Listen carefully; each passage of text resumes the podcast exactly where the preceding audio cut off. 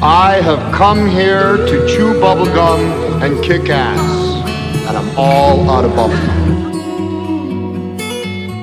There are, of course, those who do not want us to speak. Greed, deception, abuse of power, that's no plan. They, they gatekeep knowledge. You know, they're, they're to- total masters of deception. They manipulate everything. You know, these, these pricks at the helm have lied to us. It's, I did not have sexual relations with that woman, Miss Lewinsky. I never told anybody to lie, not a single time, never. These allegations are false, and I need to go back to work for the American people. They're they're setting it up for the Great Deception. Yeah, yeah. I mean, it, it all revolves around the Great Deception. Yeah, right? eh, bingo. And LA and I talked about that. I said, LA, is this the Great Deception? And he didn't hesitate. He said, absolutely. I never used to question before, and now I question everything.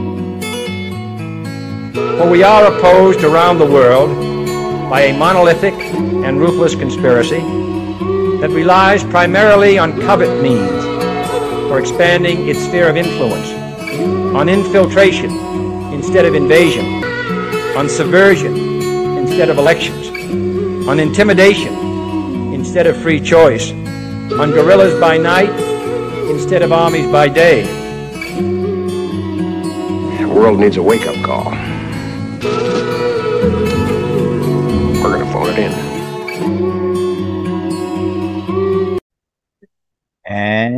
And welcome to the Great Deception Podcast. I'm your host, Matt. Thanks for joining me. Tonight, we have a very interesting deep dive here uh, that I've been working on for a little bit on the human zoos. Yeah, you heard that right. Human zoos. Yeah, we, we only thought that there were animals in zoos or people, you know, actors, paid actors. Nope this blew my mind guys. This is one of those where you're like this this can't be real. And if it is it had to happen you know middle ages. This is middle age behavior right? No. The, there were hum- humans being used in zoos up until the early 2000s really majorly the last time they were used in you know, real derogatory manner was 1958. Yeah, 1958. So think about that. 75 years ago. Less than 75 years ago, there were human zoos that people would pay to go look at other human beings. Unbelievable. So before we get into that, I wanted to just remind you all if you want to donate to the show, and I want to thank all my patrons that have do donate to the show. It helps tremendously, and I appreciate it. So you can go to the Great Deception at, uh, or you can go patreon.com slash the Great Deception podcast. You can hit me up on Instagram at the Great Deception podcast as well. Um, other than that, I don't have any housekeeping and I got a pretty lengthy presentation here. So let's dive in. So, like I said in the intro, when I was looking at this stuff, th- this first came up. I had never heard of this again, never heard of this in my life until I was looking at the Chicago World Fair a couple years ago. And when I'm looking at, they're talking about human zoos, and I'm like, the hell's a human zoo? You know, it, I don't. You hear it now; it's more of a you know a different, a whole different meaning. And you start looking at it, and they went and they rounded up people of different ethnicities and brought them to the fair, created a encampment, you know, like they have for animals at the zoo with walls, and they created a little habitat inside and they wanted these people to live their daily life so that these white people could come watch them. Now, what kicked this all off and and this you know think about it. There's been human slaves for time immemorial so we're told.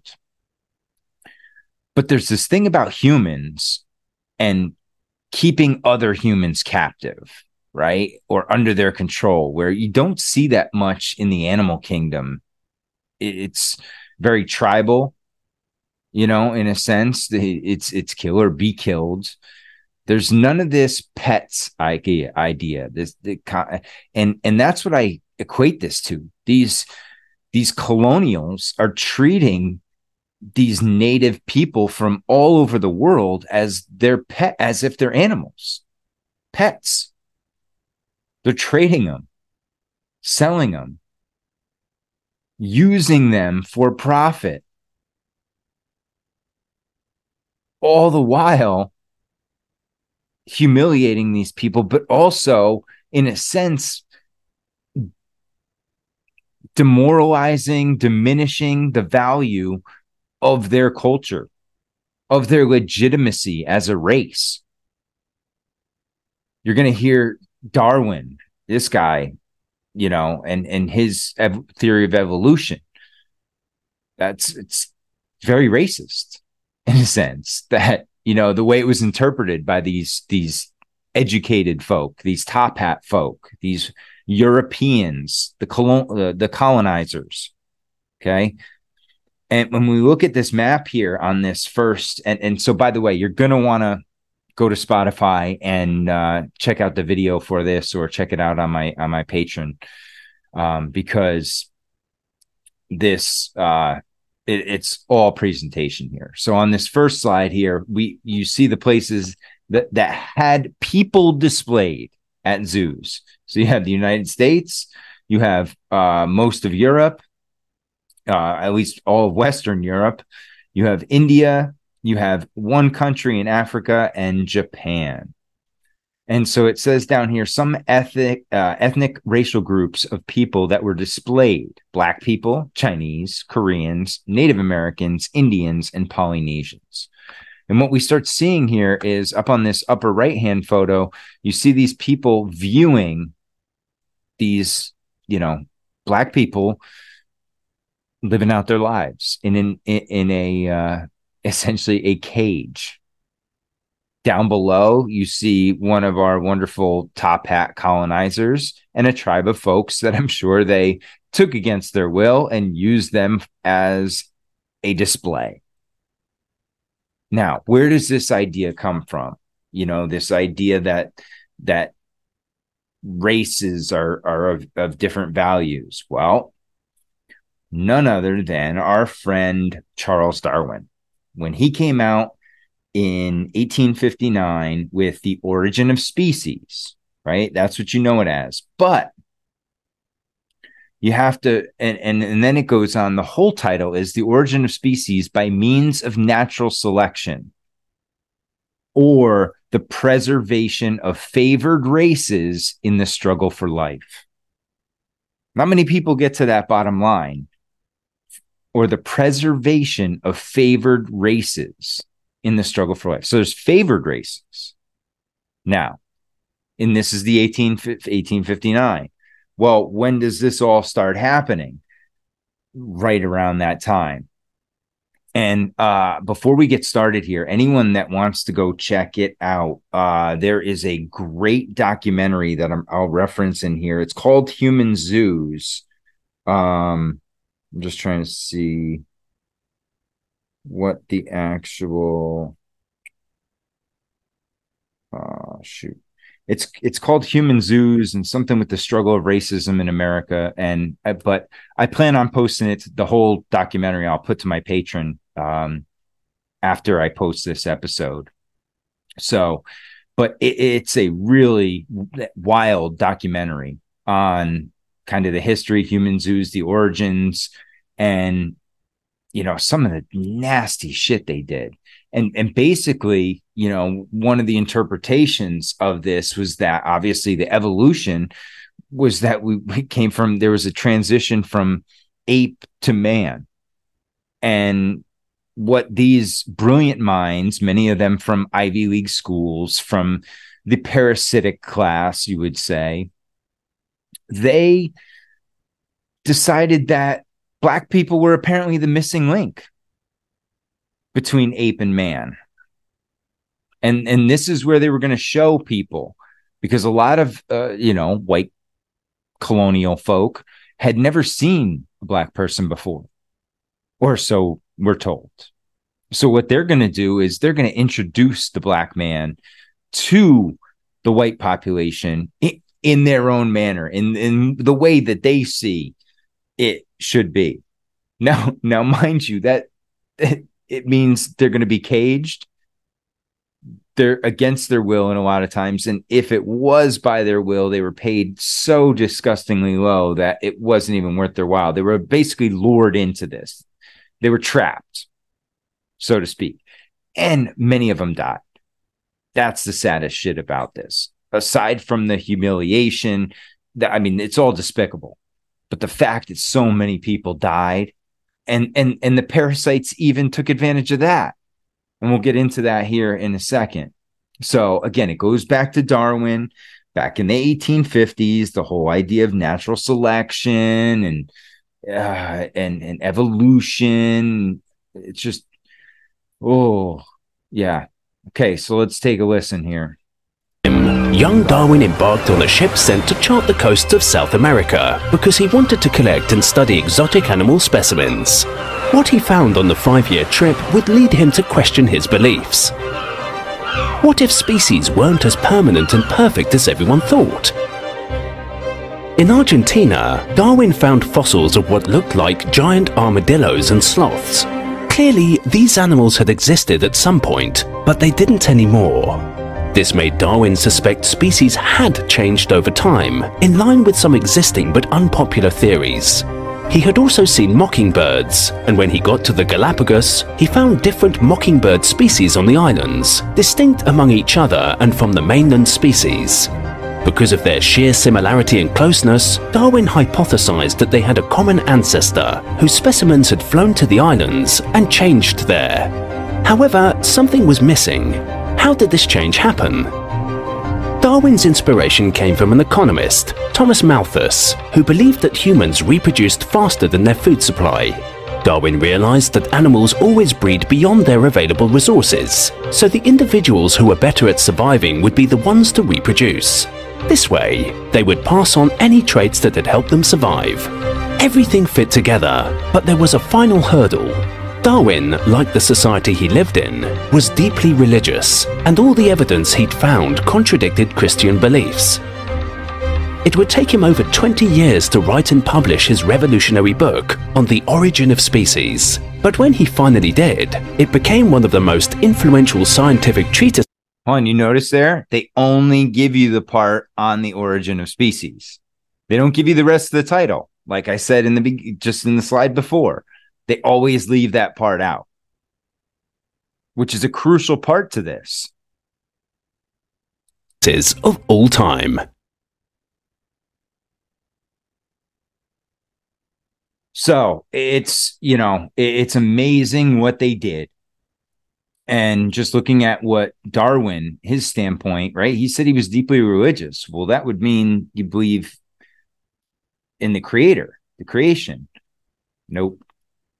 We're gonna we're gonna start this whole monkey idea that you know we we started as jelly in the ocean and you know became a tadpole and then worked our way up to an ape and yeah, crazy shit.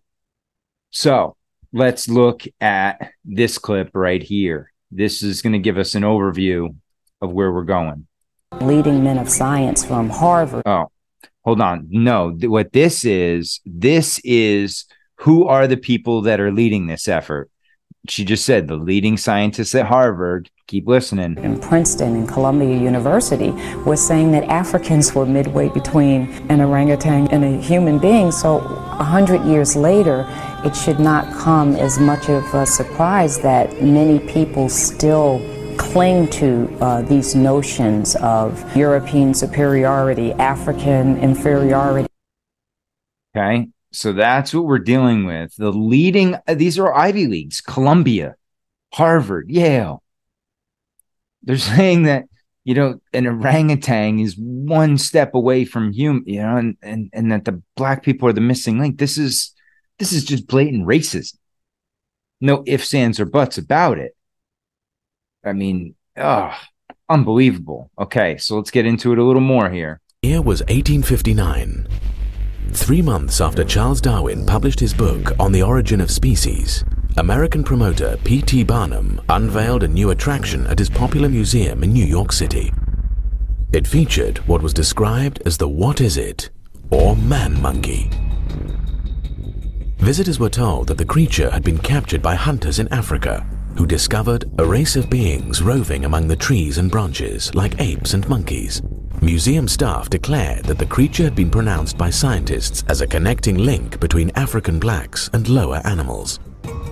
In reality, Barnum's so-called man monkey was an African American man named William Henry Johnson. Thanks to Barnum, Johnson spent much of his life on public display as an evolutionary missing link, sometimes in a cage. Okay, so that's the start. First of all, this guy is an American, right? That, that just blows it out of my mind right away. And he's willing to act in this play as the uh, an ape essentially and claim to be the missing link. And, and people paid to go see this. Many reporters at the time were happy to promote the deception. The New York Tribune declared that Barnum's performer seemed to be a cross between an ape species and a Negro, while another paper declared, The head is shaped like that of a monkey, but the face is more like that of an African Negro of the lower order. It has been pronounced an African Negro of the lower order. Wow. I mean, guys, this is these are the same parasites that are in power today, making decisions today. This is where we came from. By naturalists as a specimen of the connecting link between man and monkey. The lower stages of human evolution eventually reached far beyond freak shows. It ultimately involved the most elite members of the scientific community, and it was given a platform at one of the most celebrated events in early 20th century America. Ah, we will get there. Where do you think it showed up? I already gave you a hint in the beginning Chicago, but it was also another giant world fair. So oh, it, it just keeps getting better. Okay, so we talked about Barnum, right? And how Barnum has no problem exploiting people, you know, his quote unquote freak shows, the greatest show on earth. Um, so he's got a very shady past. And one of the things that I found interesting looking at him, aside from, you know, he, has this Joice Heth at, at his, you know, show. He has, he had Congo the the black, you know, not even the American who he said was the missing link between uh, man and uh, ape or orangutan. But here, let's get into Barnum. So in 1865, Barnum's American Museum burned to the ground while fleeing animals jumped from its windows trying to escape. No one knows how the fire started, though it's been blamed on a faulty chimney. The good news is uh, it was insured, though it's hard to say whether that was true of his second museum that burned down in 1868. So two fires within three years, or his circus that burned down in 1872, or his Connecticut mansion that burned down in 1857. And I'm I'm from Connecticut originally. Well, not really, I wasn't born there, but I spent most of my life in Connecticut. And I didn't even realize his mansion in Bridgeport that he had down there. Amazing. And uh, yeah, burned 1857. So within, let's see, 57 to 72, 17 years, four fires of his properties. Now, granted, listen, he obviously owns more than most people, but it's ironic that two museums, his mansion, and one of his circuses all burned down within a 15 year period. Not saying anything, just connecting dots. It's very interesting. So, this is him you know, advertising the half ape, half man at the Central Congo, the relic of a wild tribe in Africa, to appear at the Central in Lowell. And so in 1882, uh, P.T. Barnum requested representatives from all uncivilized races in existence. During this time, violence against Indigenous uh, Australians was rampant, and the entire uh, tribes were being forcibly removed from their traditional lands and taken to church run communities to become indentured slaves. Congo, the ape man that we were just talking about, was an African American. I love that term. Um, African American. What's that mean? okay, so uh, publicly exhibited as a missing link in the early 1900s. He was usually exhibited in a cage next to a chimpanzee. Come on, guys. This is this is less than 125 years ago. It's insanity to think about. This is this is how we are where we are. It didn't start here. So here's another one. Krao Farini uh, lived from 1876 to 1926. Was an American sideshow for performer who was born with hypertrichosis and took part in the 19th century exhibition tours in North America and Europe. Now, it's funny that she says she's American. She's not an American. Okay. not at all. And here it says she was adopted by William Leonard Hunt. That's the gentleman pictured there, also known as Guillermo Antonio Farini, who exploited her appearance. Throughout her life, she was falsely advertised as a primitive human and billed as the missing link between humans and apes. What about a little dignity for this little girl? It is claimed that in 1881, so at the age of five, Krao and her parents were captured during an expedition conducted by explorer Carl Bock in now what is known as northern Thailand and Laos. An anthropologist named Dr. George Shelley was part of the expedition that took charge of Krao. She spent several decades exhibiting herself. She died from influenza April 16th, 1926. This poor girl with hypertrichosis, which, you know, makes you have hair everywhere, extreme hair, was told was billed as the missing link between human and apes. This was in the early 1900s again, guys. We're not talking hundreds of thousands, hundreds or thousands of years ago less in early 1900s. All right. This is a, a little uh, piece from the uh, PBS documentary that I found that was really good, also on a bunch of different things with uh, freak shows, human zoos, uh, racism. It was real interesting. Circuses, amusement parks, and zoos all exploited curiosities for their audiences even human ones. Freak shows at some, human zoos at others. Popularized by German wild animal trader and trainer Carl Hagenbeck, this exploitation trend went global. So, Hagenbeck was one of the many folks involved in animal entertainment that drew different boundaries than most of us do today between, between humanity and the animal kingdom. In the late 1800s, he had what he called people exhibits. Hagenbeck's ethnographic exhibits displayed people from all over the globe, from the Sami people of Northern Europe to the Sinhalese people of Sri Lanka. The city of Denver provided no exception to this curiosity. In 1900, the city brought members of the Jicarilla Apache Nation to City Park for nine days, where the zoo served as a backdrop for their encampment.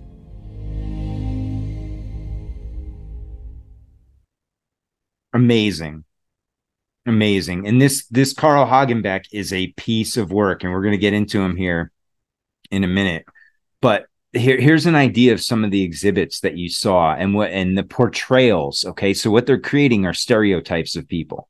And now what are we you know deemed racist for now are the stereotypes that were ingrained in us through television, through education, through radio programs, through stories, novels, books, right? There were these stereotypes, and this is part of the uh, last great reset, right? They were starting to rank people and who were up top in there in this European colonial dominated society. It was the white. Then everybody else was below them. Right. And so they had to put out this stereotype of these people to make them seem inferior. So the Arabs, they were portrayed as like thousand and one nights from the 1300s, like these very backwards, backwood, you know, back time, old time people. American Indians were uh, like the cowboy Indian books of time, right? You have the South Sea Islanders were bare breasted and carefree, right? You had the black Africans were shown as savage hunters with spears, just a step above wild animals even though mo- uh, most Africans at the time were herders and farmers. And they even had one show that was called Guerrilla Negroes. I mean, it's just, it's inexcusable, all this. And that's why people need to know about it because it's one of those things that they just slide right past in history class. So I, I mentioned our this guy Carl Hagenbeck before. Okay, so they, they term these things ethnological expositions rather than calling them human zoos. Ethnological expositions is how they love to use their word magic, which featured indigenous people who were forcibly removed from their homelands, locked inside human zoos, and put on display for public viewing, much like animals. Okay. It, it explains how millions of Caucasians were manipulated into accepting the myth of inequality of the races that morphed into racial discrimination. Many people were kidnapped and sold to zoos. Others told half truths to get them to volunteer, right? They were lured in. Many of the performers died because of foreign diseases or horrible living conditions and freezing conditions because they were, you know, they would take these South Sea Islanders naked in Chicago in in fall or at nighttime. You know, I mean, this isn't where their their habitat. This isn't where they're from. These zoos were a favorite place for a certain type of anthropologist. Namely, these were the ones that were working on the theories of biological racism which basically suggested there were distinct physical differences between races that made some inferior and others superior. Again, these are these Ivy League fucks and these black hat parasites that have to come up with a narrative to make themselves and their way that they're instituting now work. And and what did they do? They went from and look what time frame we're dealing with late 1800s which is when especially in america in america slavery ended. So what did they have to do? They had to find a new way to enslave humans.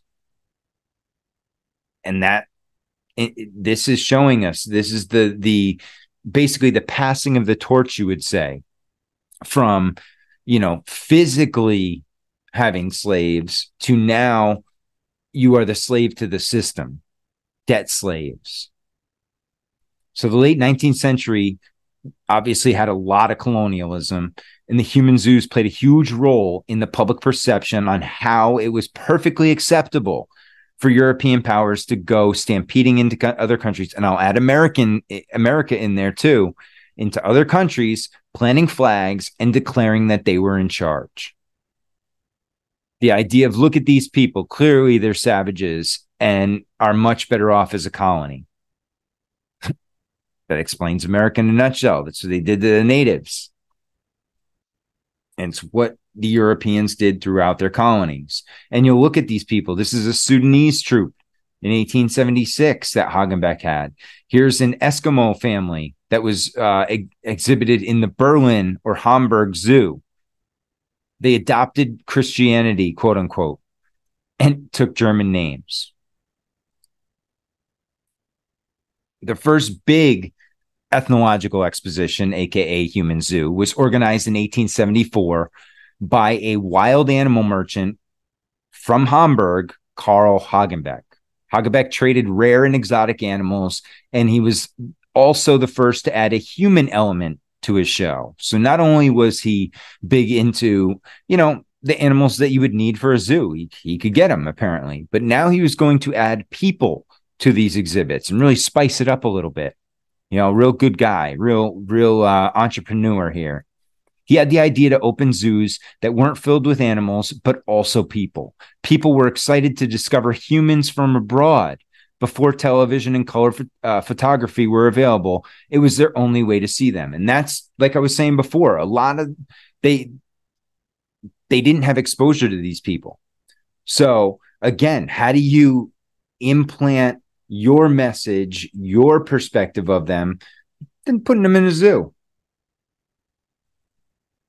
I mean, eh, with animals, okay. I mean, we're not we're not total savages here. We'll give them animals too. We'll put them in equal ground. I mean, this is just insanity, guys. He may have been the first to create uh, zoo exhibits featuring humans, but the idea of displaying people for large scale entertainment goes back a long way to at least the 15th century, and I'd say even before that. Back when Columbus brought Native Americans back to Europe, again, this whole Columbus guy, real good guy, right? He brought Native Americans back to Europe, writing, They should be good servants. We'll take hence six natives for your highness. Those people were then paraded through the streets of major Spanish uh, cities like Seville and Barcelona. Okay. Come on. In 1874, he decided to exhibit Samoan and Sami people, uh, also known as Laplanders as purely natural populations with their tents, weapons, sleds near a group of reindeer.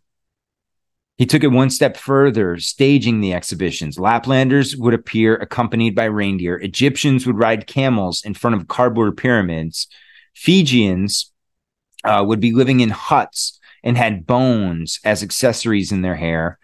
I mean, Hagenbeck sold visitors an illusion of world travel with his human zoos a yeah a real he didn't i mean the, I, these people are insane in these ethnological expositions we embodied europeans perception of africans in the 1920s and 30s uneducated savages wearing raff, raffia skirts. His name still graces the hamburg zoo. In his memoirs Hagenbeck praised himself by saying that it was my privilege to be the first in the civilized world to present these shows of different races.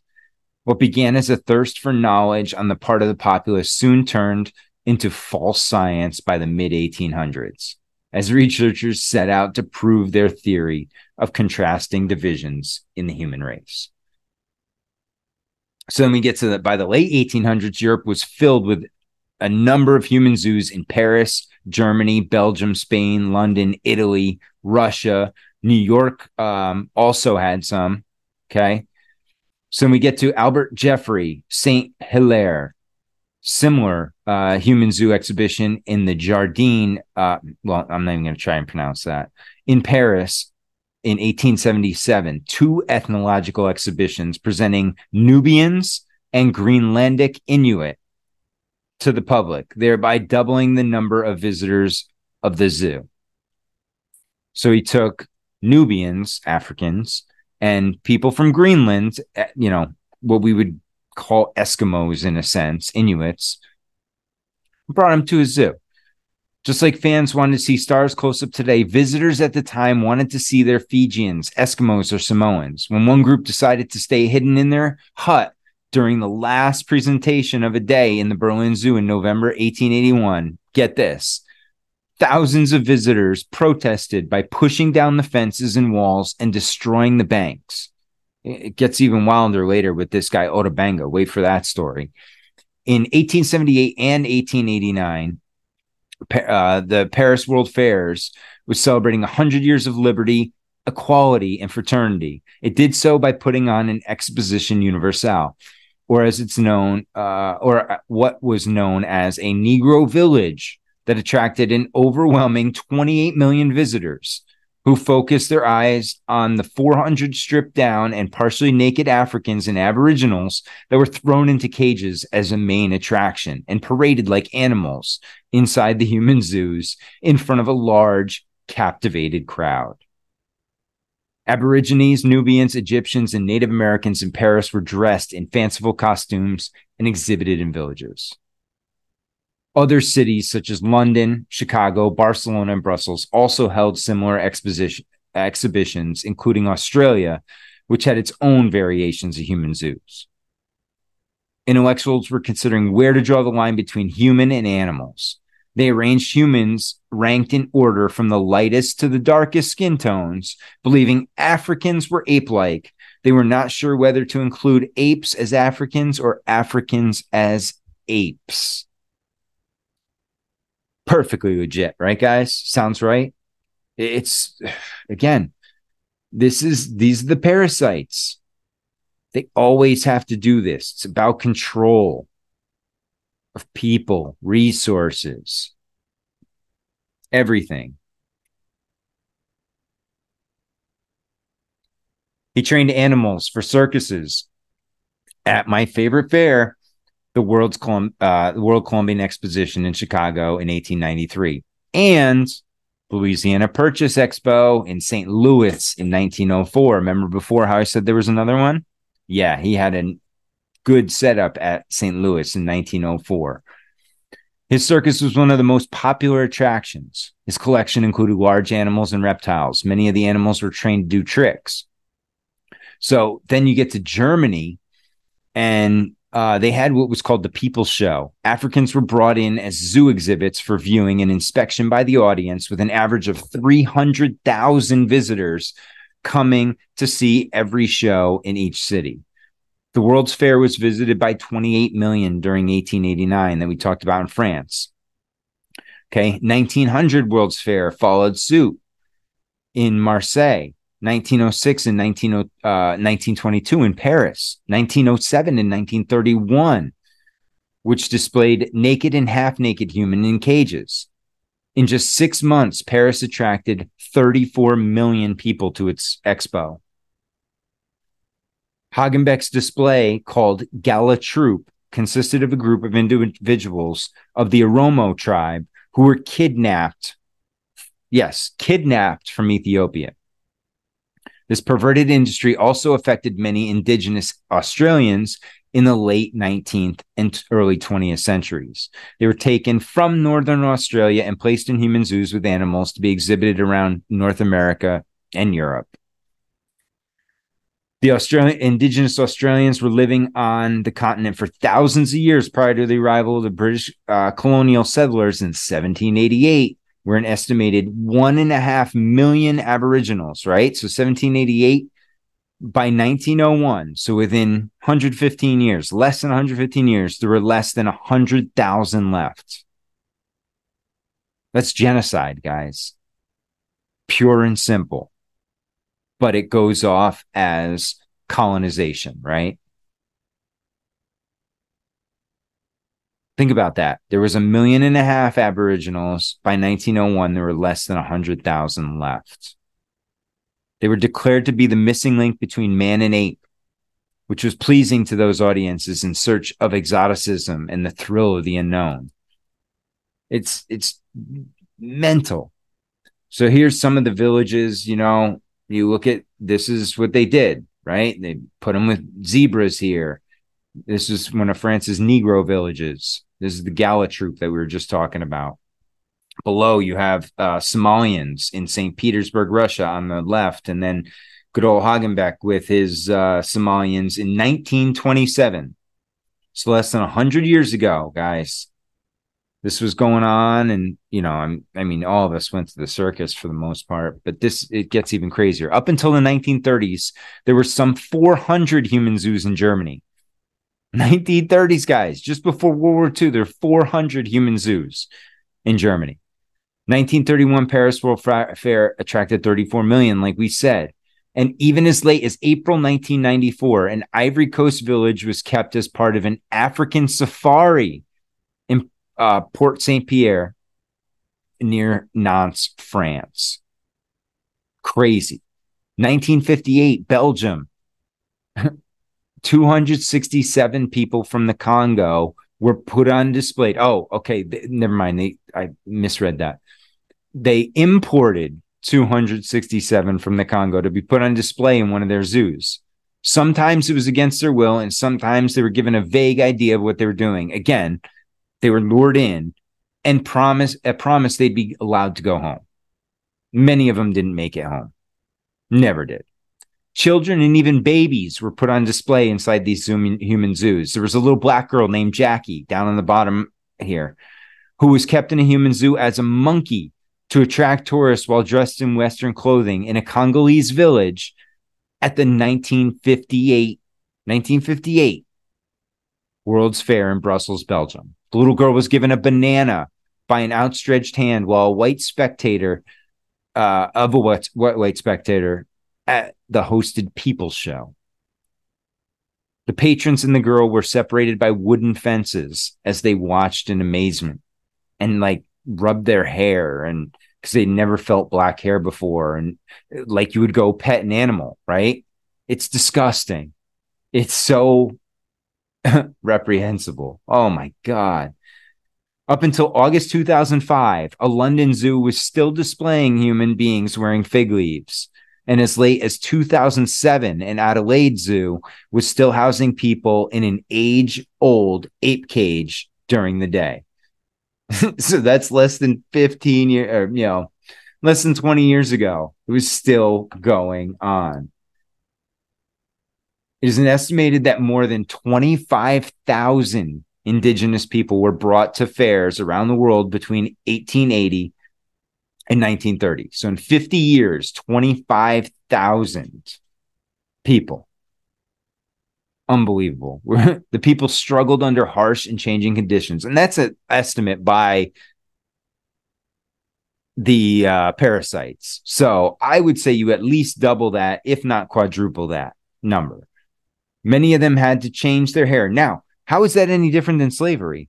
Right? They were lured there to do a job, promised they might go home, and they knowingly they would never return. It, it's so unconscionable when you think about this shit. Ah, oh, Many of them had to change their hair, their clothes, their entire appearance to fit expectations of what the organizers and the audiences were supposed to perform for, right? They had this this perception they have to keep up. Some people were the targets of racist violence while they were on display, while others experienced more subtle forms of violence and were used as subjects of scientific study on racial differences during the exhibition. And many people died during these exhibitions. It is estimated that from 1870 to the 1930s, more than 1.5 billion, billion with a B, people visited and paid to see the natives on display at these colonial expositions, circuses, human zoos, freak shows, and simulated natural villages. So, what better way to program the world than for 1.5 billion people before the 1930s seeing this? It's TV beforehand, guys, right? That's the purpose of these expos. There was no television, there was no cell phone, there was no internet, there there was newspaper, there was no radio even yet, really, for the public until the 1900s. And and so how did they get their message across? How did they indoctrinate? How did they brainwash? How did they uh, just give you what you should know? right? And this is why I say question everything because you're getting a perspective that isn't always 100% real. Somebody has to profit from this a lot of the time. And once you realize that, then you'll start seeing, okay, maybe I can't take everything that I learned growing up at face value.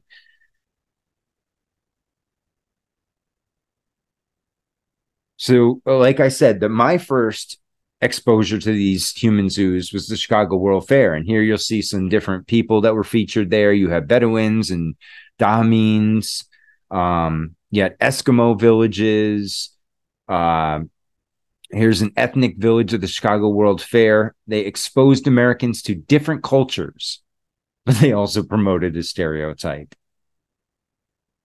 Right? I mean, it's it's amazing what they did. They had Native Americans, then they have this the uh, 1883 The Walguru clan from Palm Island was taken and placed in a human zoo in Chicago. Now, here's an interesting story. Check this out. So, this group of Bolivians, the Aymara Bolivians, were brought to New York, destined for the Chicago World Fair in 1893, but got stranded in New York. Guess what happened? Well, they were they were you know they were brought to the U.S. They never made it to Chicago. They attempted to make a living by putting on their own musical shows in New York and Philadelphia, but everywhere they went, they were basically told that they weren't exotic enough. After an unsuccessful tour with the circus through Philadelphia, the group was abandoned by their managers, and um, a member of the group, dubbed the Giant by the press, died shortly after they walked back to New York City. the rest of the group eventually found work in fairs and on Coney Island, but could only find work making feather headdresses and performing supposed North American, Native American dances for a New York audience. Now, mind you, these people are Bolivian. They're doing Native American dances for New York audience. They struggled to make it back to Bolivia.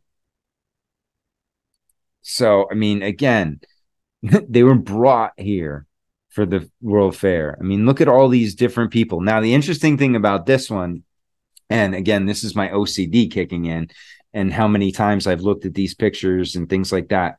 One of the things you'll notice is that this gentleman here that is featured as an Arab here, while he's featured as an Egyptian up here, he's featured as a um, you know, like someone from the Caucasus over here it, it's very interesting how they used him in many different roles to pose in these uh, things. So, just one of those things that you have to also keep a lookout for. There is a lot of uh, interesting little tricks they play.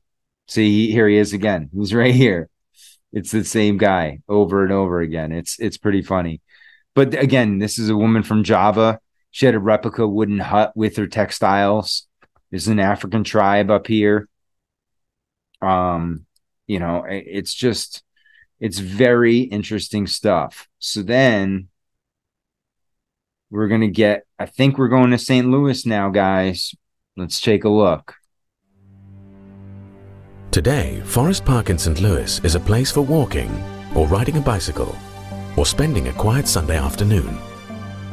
But more than a century ago, it was one of the most visited locations in the entire United States the site of the 1904 St. Louis World's Fair. Attracting more than 19 million visitors, the World's Fair was known for its lavish neoclassical buildings, its 22-story high Ferris wheel, and the public debut of innovations such as the X-ray machine and the ice cream cone. But the fair had a darker side.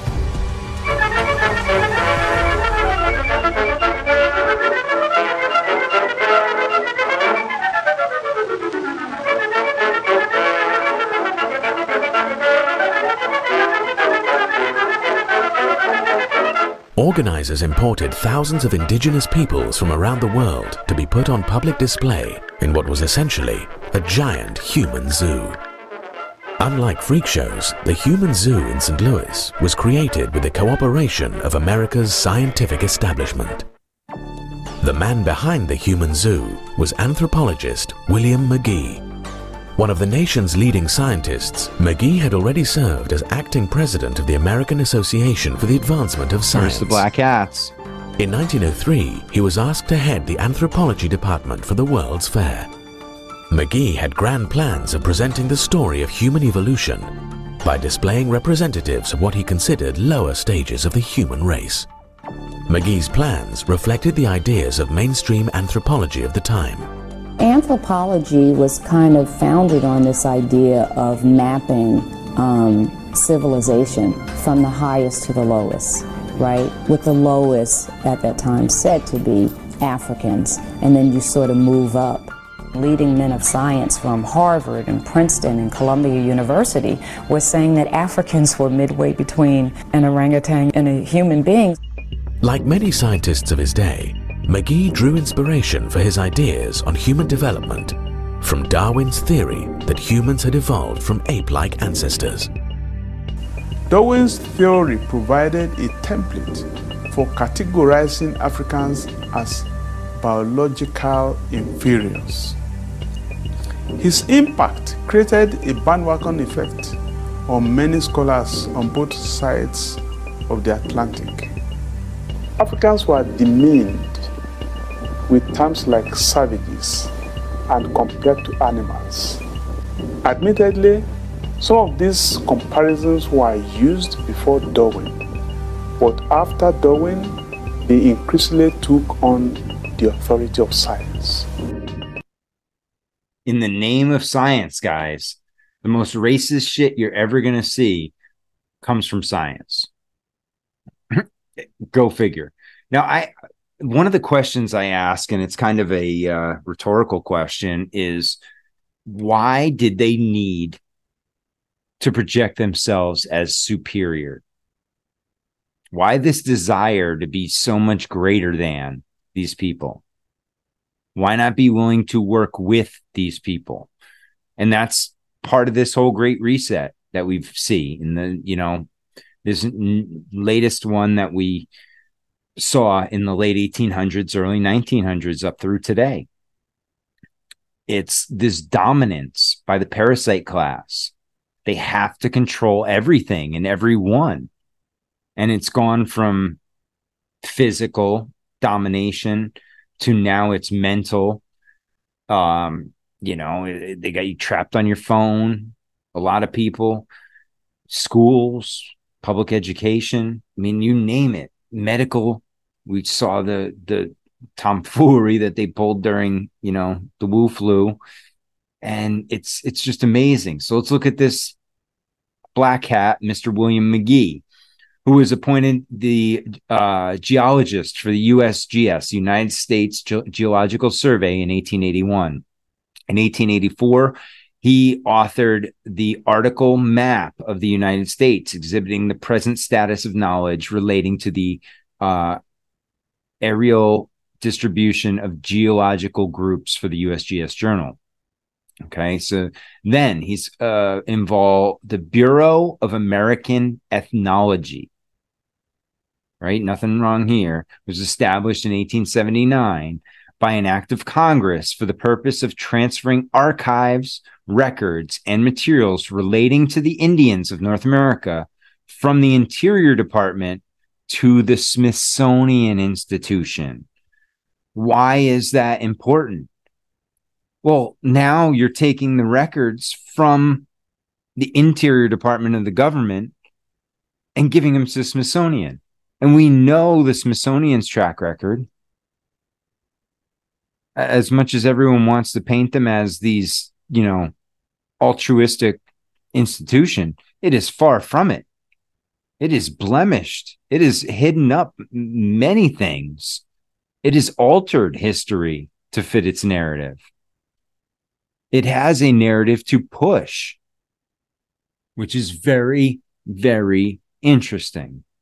So McGee's official connection with anthropology began with his transfer in 1893 to the post of ethnologist in charge of the Bureau of American Ethnology to director from 1893 to 1903. So he was basically working for the Smithsonian for 10 years. Then in 1904, he was the chief of the Department of Anthropology uh, that organized the quote unquote anthropology days at the 1904 Summer Olympics and Louisiana Purchase Expo, the 1904 World's Fair. So it's very interesting.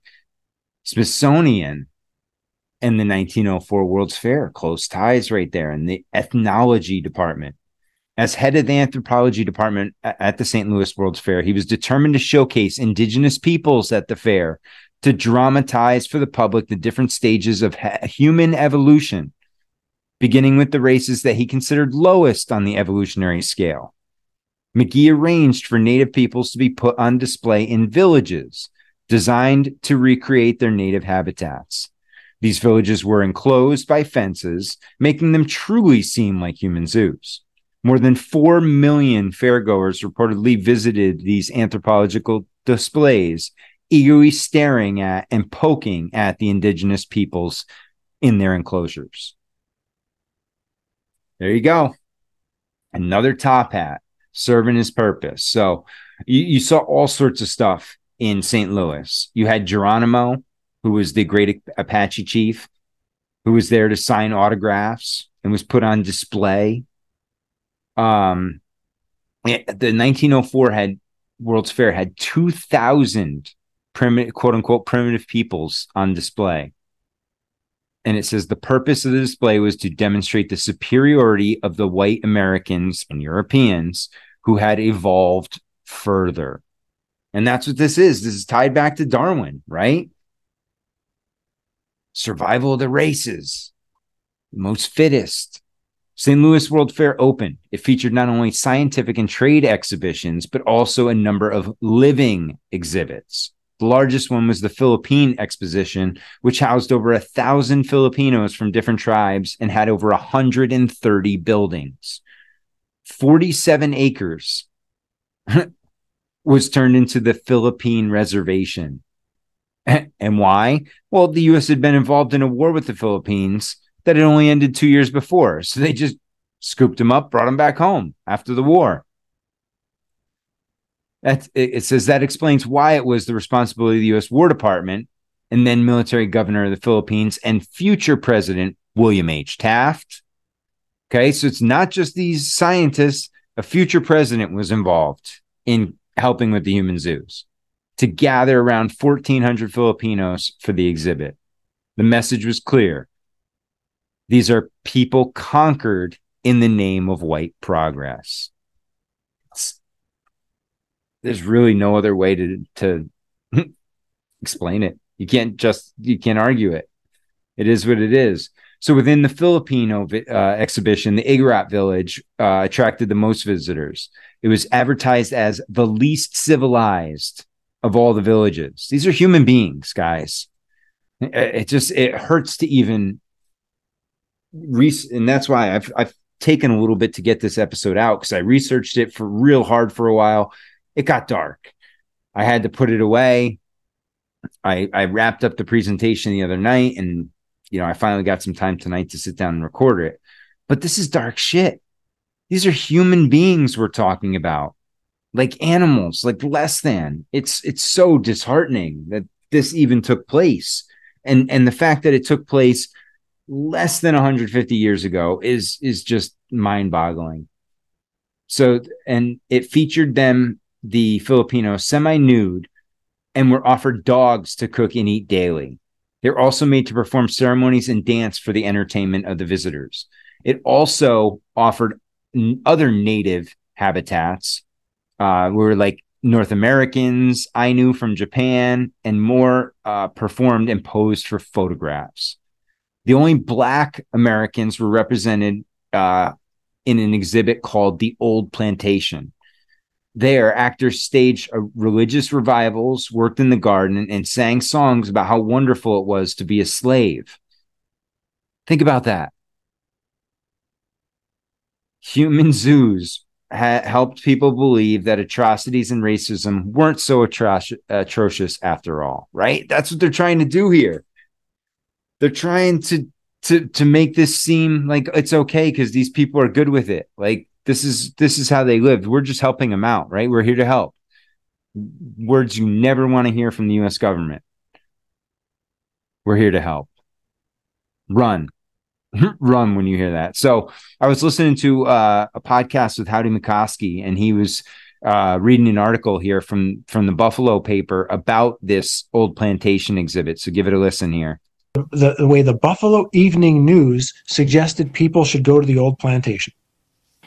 Genuine Southern darkies, 200 of them ranging in years from wee toddling pickaninnies to Negroes gray and bent with age, can be seen each day at the exposition in their different occupations and pastimes. Oh Lovers of Negro melodies will have a feast. Many of the darkies will be selected because of their special talents as singers and banjo players, and they will dance and sing to the seductive tinklings of in- instruments exactly as the Negroes of the South used to do a long, long time ago. Oh Unbelievable That's in the newspaper, guys.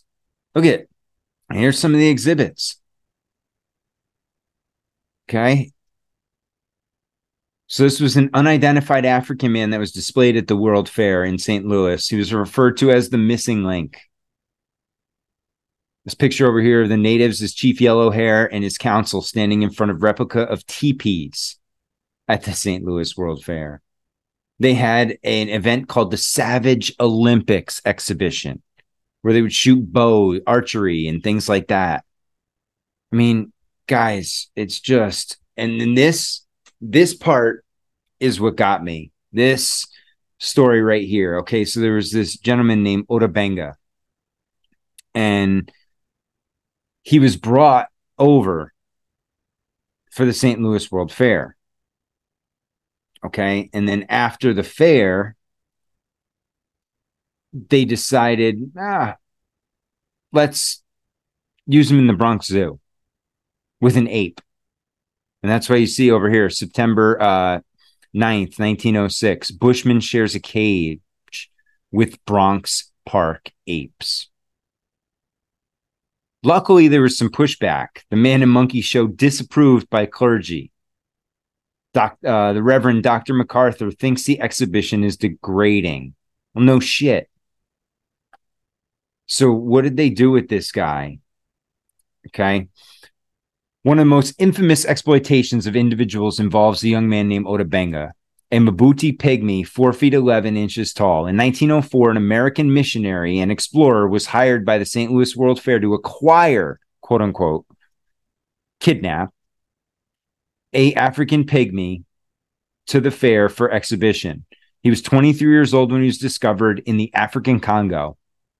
Benga from the Dem- Democratic Republic of the Congo was purchased by the missionary from the Basho uh, tribe for several bags of salt and a spool of brass wire. At the fair, he was displayed with a large group of black people, um, but which also included a separate presentation. This entertainment was part of the primate production.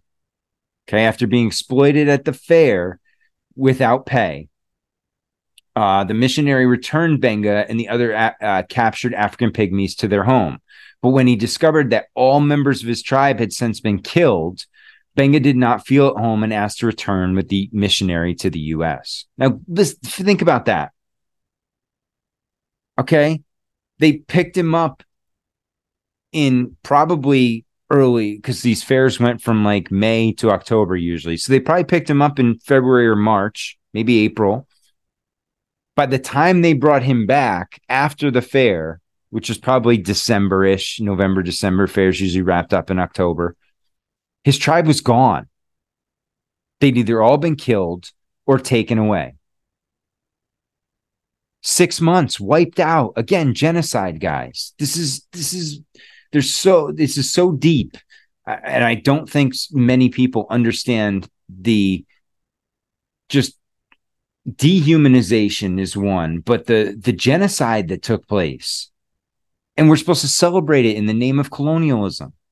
We're giving them a better life. What says who says that our life is better than theirs? And look um, there's nobody sicker on this planet than americans as a whole None. But now we go and we're bringing, spreading democracy. You're spreading democracy like herpes around the world. It's not democracy. It's an STD. It's what we bring around the world destruction, chaos, mayhem. So after uh, after being thrown in a cage with primates as his companions, Ota Benga was co- uh, constantly forced to carry around chimpanzees and other apes, a performance that was endorsed by amateur anthropologist Madison Grant, secretary of the New York Zoological Society, and future celebrated eugenicist. Uh, it's Benga was often showcased with an orangutan named Dohong. At times, he would wrestle with orangutans, but he did also other tricks with apes and uh, to entertain large crowds who came to see the specimen of an inferior human at the zoo. When Benga was not with the animals, he would use his bow and arrow to shoot at various targets or make funny faces at the audience.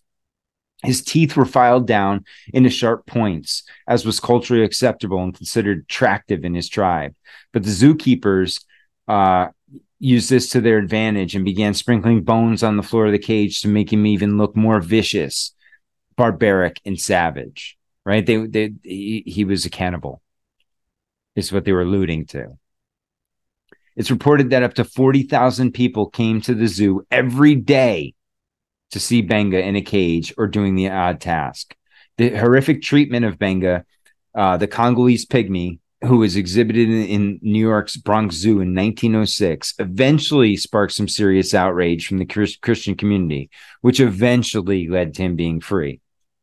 He was moved from Brooklyn to then Lynchburg, Virginia. Guys, I went to school in Lynchburg, Virginia for a semester, and God, that's the last place you want to send him.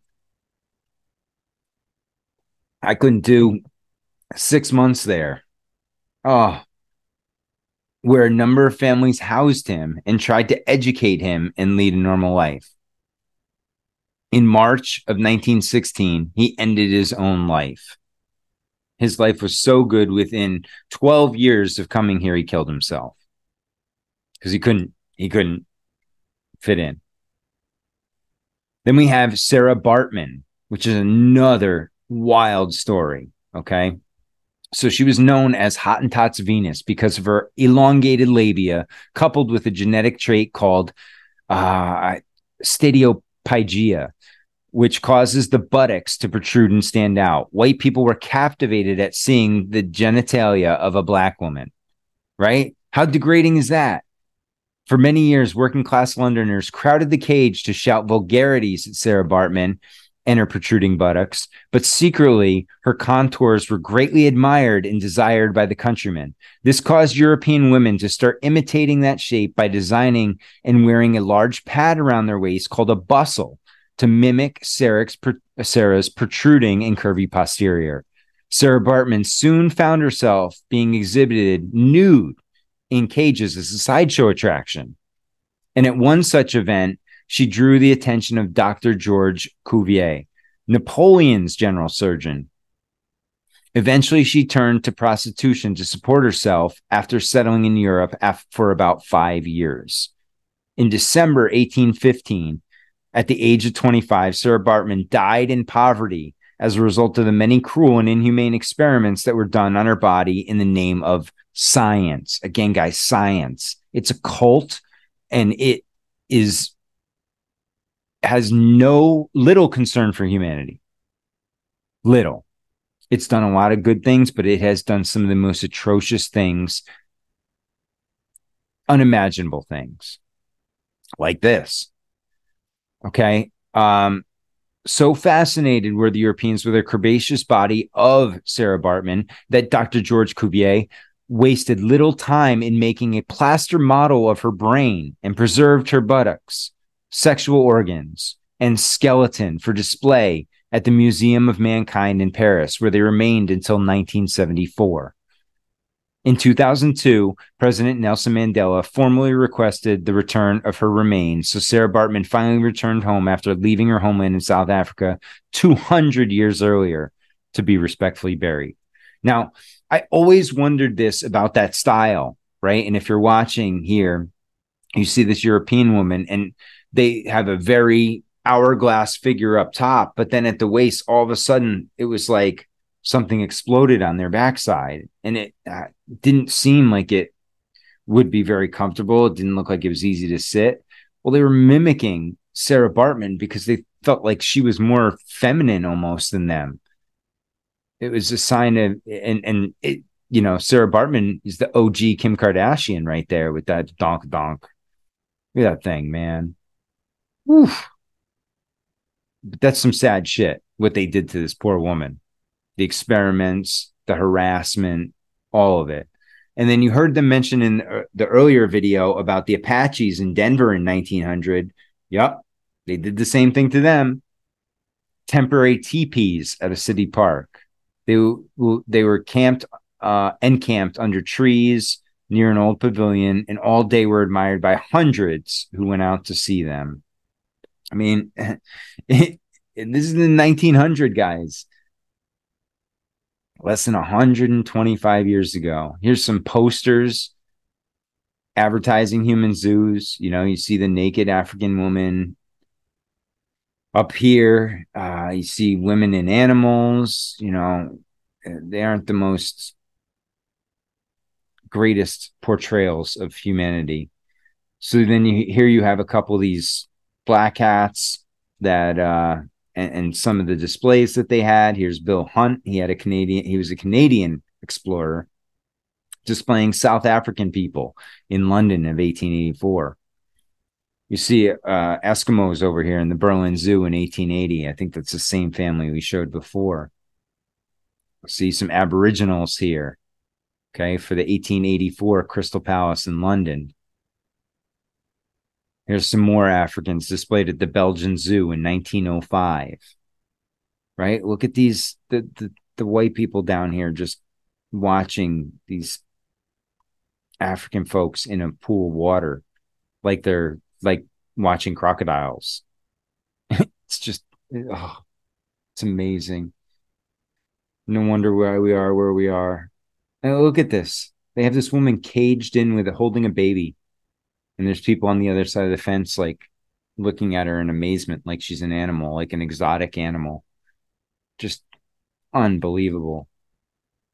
Over here we have 1931 we have uh, professor lutz heck a german zoologist posing with an african family he brought to the berlin zoo in germany in 1931 so less than 100 years ago right there Wilhelm II, German's emperor, examining some Ethiopians positioned behind a wooden fence in the Hamburg Zoo in Germany of 1909. Here's Hagenbeck's Sudanese troop up here. Down over here, we have the uh, Somalia in the uh, zoo in Basel, Switzerland in 1930. Right? Norway, 1914. Same thing. France, 1907, France, 1931, natives from the Congo. I mean, you name it, guys. They're just look at humans on display in France. Just, I mean, it's like a zoo enclosure. You know, you have you have walls, you have a whole little what's it called? Uh terrarium for them. And here's an 1886 featuring pygmies in Paris, France. I mean, the most civilized nations do the nastiest shit. Okay, so here you go. An Ashanti from Berlin Zoo, 1958. A black girl naked on display in Brussels, 1958. All right. And this is what we are going to end on. This is going to be the outro. Um, this is a a decently long. Actually, let's let's play it. We'll play it here. It's a couple minutes. He gets it. Fair. William McGee expressed a similar view, arguing that scientists had now shown the structure of the lowest humans more nearly resembles that of the highest ape-like animals than that of the highest humans. Like other scientists of the era, McGee saw primitive non-white peoples as living evidence of man's evolutionary history. The savage stands strikingly close to subhuman species in every aspect of mentality, as well as in bodily habits and bodily structure. McGee was determined to use primitive peoples at the fair to dramatize for the public the different stages of human evolution, beginning with races he considered lowest on the evolutionary scale. McGee arranged for native peoples to be put on display in villages designed to recreate their native habitats. These villages were enclosed by fences, making them truly seem like human zoos. More than 4 million fairgoers reportedly visited these anthropological displays, eagerly staring at and poking at the indigenous peoples in their enclosures. Adding to the indignities, native peoples were pressured to participate in a series of athletic contests designed to show they were biologically inferior to whites. Those on display were also subjected to experiments in a special laboratory set up by the fair's anthropology department. Directed by a psychology professor from Columbia University, the lab conducted tests to measure native people's intelligence and physical features, and even their threshold for pain. Some scientists came to the fair with more gruesome plans. Aleš Hrdlicka was an anthropologist at the Smithsonian. He came to St. Louis hunting for dead bodies. Hrdlicka was obsessed with analyzing the brains of other races to gain insight into human evolution. He went on to assemble a collection of hundreds of embalmed human brains, many of them still stored by the Smithsonian. Hrdlicka extracted a promise from doctors in St. Louis to hand over the brains of any of the natives who might die while on display at the fair. Native peoples were brought to the St. Louis Exposition from the far corners of the globe. From Japan came representatives of the Ainu people. Patagonians came from South America. Igorots and Negritos came from the Philippines. Both were thought by scientists of the time to be near the bottom of the evolutionary ladder for humans. The Negritos were even marketed at the fair as another missing link between humans and apes. But perhaps the most exotic people group brought to St. Louis for public display were pygmies from the African Congo.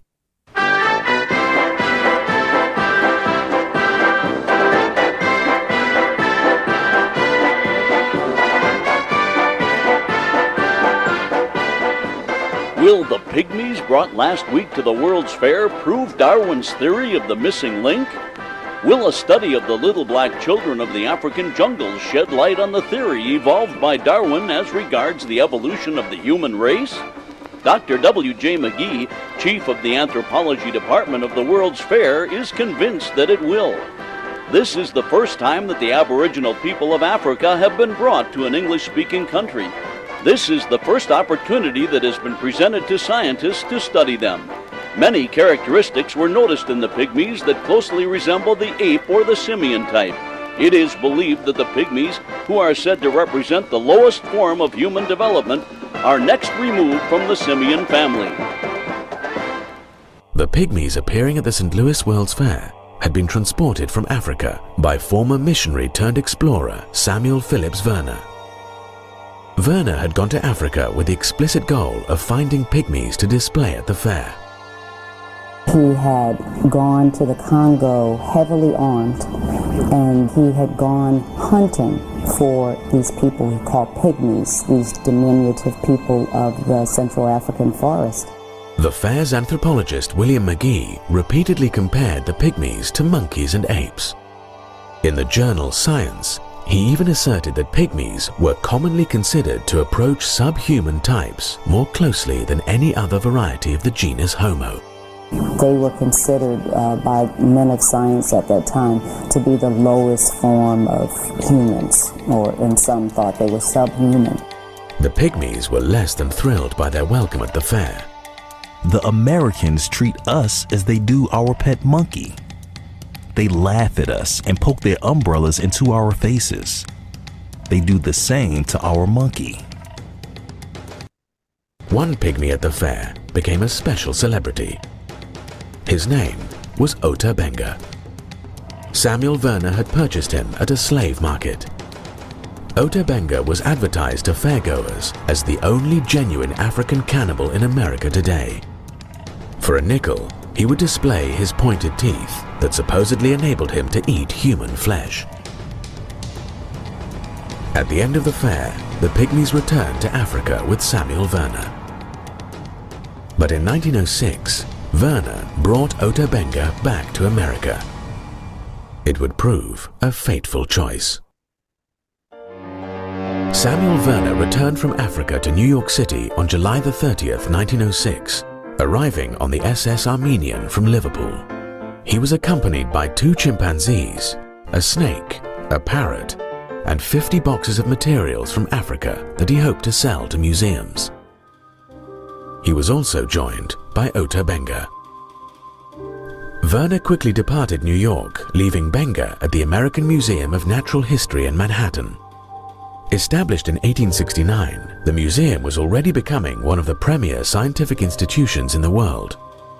Ota Benga was largely left free to wander the museum's exhibit halls. When Samuel Verner eventually returned to New York, he was fighting off creditors, and the museum wanted him to find new lodgings for Ota Benga.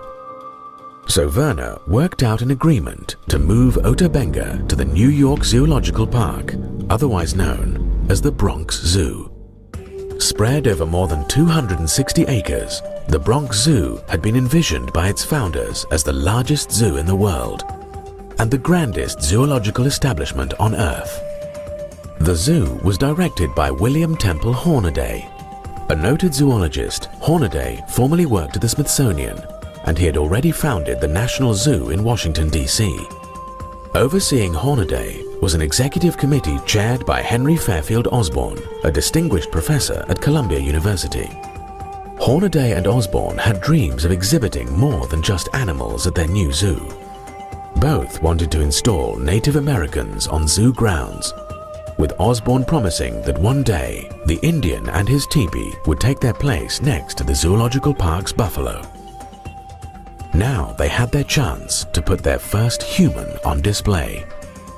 Hornaday quickly agreed to purchase one of Verner's chimpanzees and to house both the chimp and Ota Benga at the zoo. Hornaday planned to exhibit the pygmy and the chimpanzee together in a cage in the zoo's monkey house. It was presented as science, not as a circus act, because these were men of science who, who were doing this. Ota Benga went on display in the monkey house on Saturday, September the 8th, 1906. The next day, a sign was placed on the cage explaining the new exhibit. The African Pygmy, Ota Benga. Age 23 years. Height 4 feet 11 inches. Weight 103 pounds. Brought from the Kasai River, Congo Free State. Exhibited each afternoon during September. Thousands of New Yorkers came to stare and laugh and debate the meaning of the display. Is it a man? Some of them wondered. Newspaper coverage brought even more people, and in just a few weeks, the zoo drew nearly a quarter million visitors. Particularly rowdy crowds came to the zoo in order to visit the pygmy.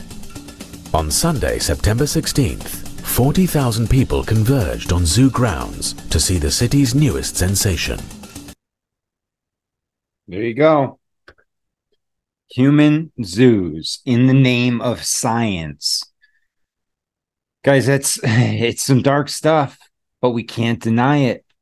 We can't just sweep it under the rug. It happened, and it's why we are where we are today. And that's why they distract you with we're all racist. When in reality, who they tend to be the most racist. It's gaslighting. Who enacts the most racist policies? It's them, the parasite class. And and we're not in a war of racism right now. We are in a class war. And they don't want us to realize that. So they disguise it with racism and things like that, sexism and, you know, trans, you're anti trans and all this stuff. No, it's about the haves versus the have nots. And that's what it's been about since they took control of this in this last reset of the late 18th to today, 18th century to today, 19th century. You know, I mean, it's the the late seven. It's with the birth of America, right? Is when you start seeing everything start to change, and it's not for the benefit of of of the normal, you know, the ninety nine percent. It's for the benefit of that one percent. And if nothing illustrates that they are willing to do anything in the name of science, like it should be this right because they they this is the most disgusting stuff ever that you could claim that human because their skin tone and the, the amount of melanin they have the level of their humanity it makes no sense because they're closer in complexion. That means they are related to apes, or they're the missing link. I mean, guys, it's just disgusting shit. And what it what it did, if you're really looking at it, is okay, it did. It made these people look less than, like they needed help. They needed this new industrial way, this industrial revolution led coup, the takeover. When in reality, these people were living a wholesome life for the most part, living off the land, living in it with a sense of tribe, a sense of culture. And that's one of the biggest things that America lacks is a real culture. There is no culture of Americans, right? It's it's a smorgasbord. It's it's the the, the proverbial melting pot of a little of this, a little of that. There's and and that's huge having a culture, having something you can rely on. A story. We create it as we go. And the story of this country that I've displayed over and over again, the way it was taken over and the way it's been run since the takeover has been to benefit the few at the cost of many, at the expense of many. And it continues today. They tax the shit out of us. They send that, that tax money and, and our money overseas. They waste it in these conflicts or wars or agendas like COVID, climate change, all this shit. Guys, it's all the same operation over and over again until you just give up and say, I'll do whatever you say as long as you make it stop. But guess what? It never stops. It doesn't stop until you push back. And collectively, if we decide to push back, when we decide to push back, hopefully, they're going to feel it. And there's nothing they can do about it. Because there's very few of them and there are a lot of us. They need us. We don't need them. We've been told we need them, but we don't. We'd be fine without them. We'd be better off without them. We'd be healthier. We'd be happier, less stressed, living a natural life instead of the synthetic realm that they've created now. And we have to get get out of it. You have to push back. You have to draw a line. What's your line? That you're going to hold ground and when they get close, you're going to start pushing back because one of the things you can't do is draw a line, then take a step back because they're going to move forward again. You're going to take another step back, another step back, and then your back's to the wall. And then what do you do? It's too late to fight. You have no room. Guys, and that's why it's so critical. What matters to you? What type of human are you? How do you view your fellow man? How do you treat them? Because man, we are in some serious disharmony and it's it's frustrating because we're fighting each other when in reality the enemy is the parasite class and they are so good at this that they have us fighting with each other while they just keep picking at the scraps taking everything they can, little by little. And sometimes not so little by little. What they did in 2020 to 2023, man, there was a billionaire created every 30 hours during the pandemic. Meanwhile, small businesses were closed. Many people couldn't work. But they gave you what? $600 check, maybe a little bit more, maybe maybe maybe a couple thousand in, in, in total to pacify you while they made trillions. But we're okay. As long as they gave us something, right? That's what you have to see, guys. And this is where we have to fight back. It's not right. And it's not going to change by voting. You're not going to change it with changing the the people in there because the system is operating exactly as it is meant to. And it's not meant to benefit us if you if you've been paying attention. So we can't fix a bro a, a, a system that's running exactly as they want by just putting a new person in charge of it. that's not how it works. It's going to take a lot more than that. So, with that said, human zoos. Guys, you can dig more into them. I'm sure I just hit a point where it was so dark and I felt like I kind of did a good overview of them and so you could get the idea of what we're dealing with here and the mindset and who the players are. And 1958, guys, it's not that long ago, there were still human zoos. Think about that.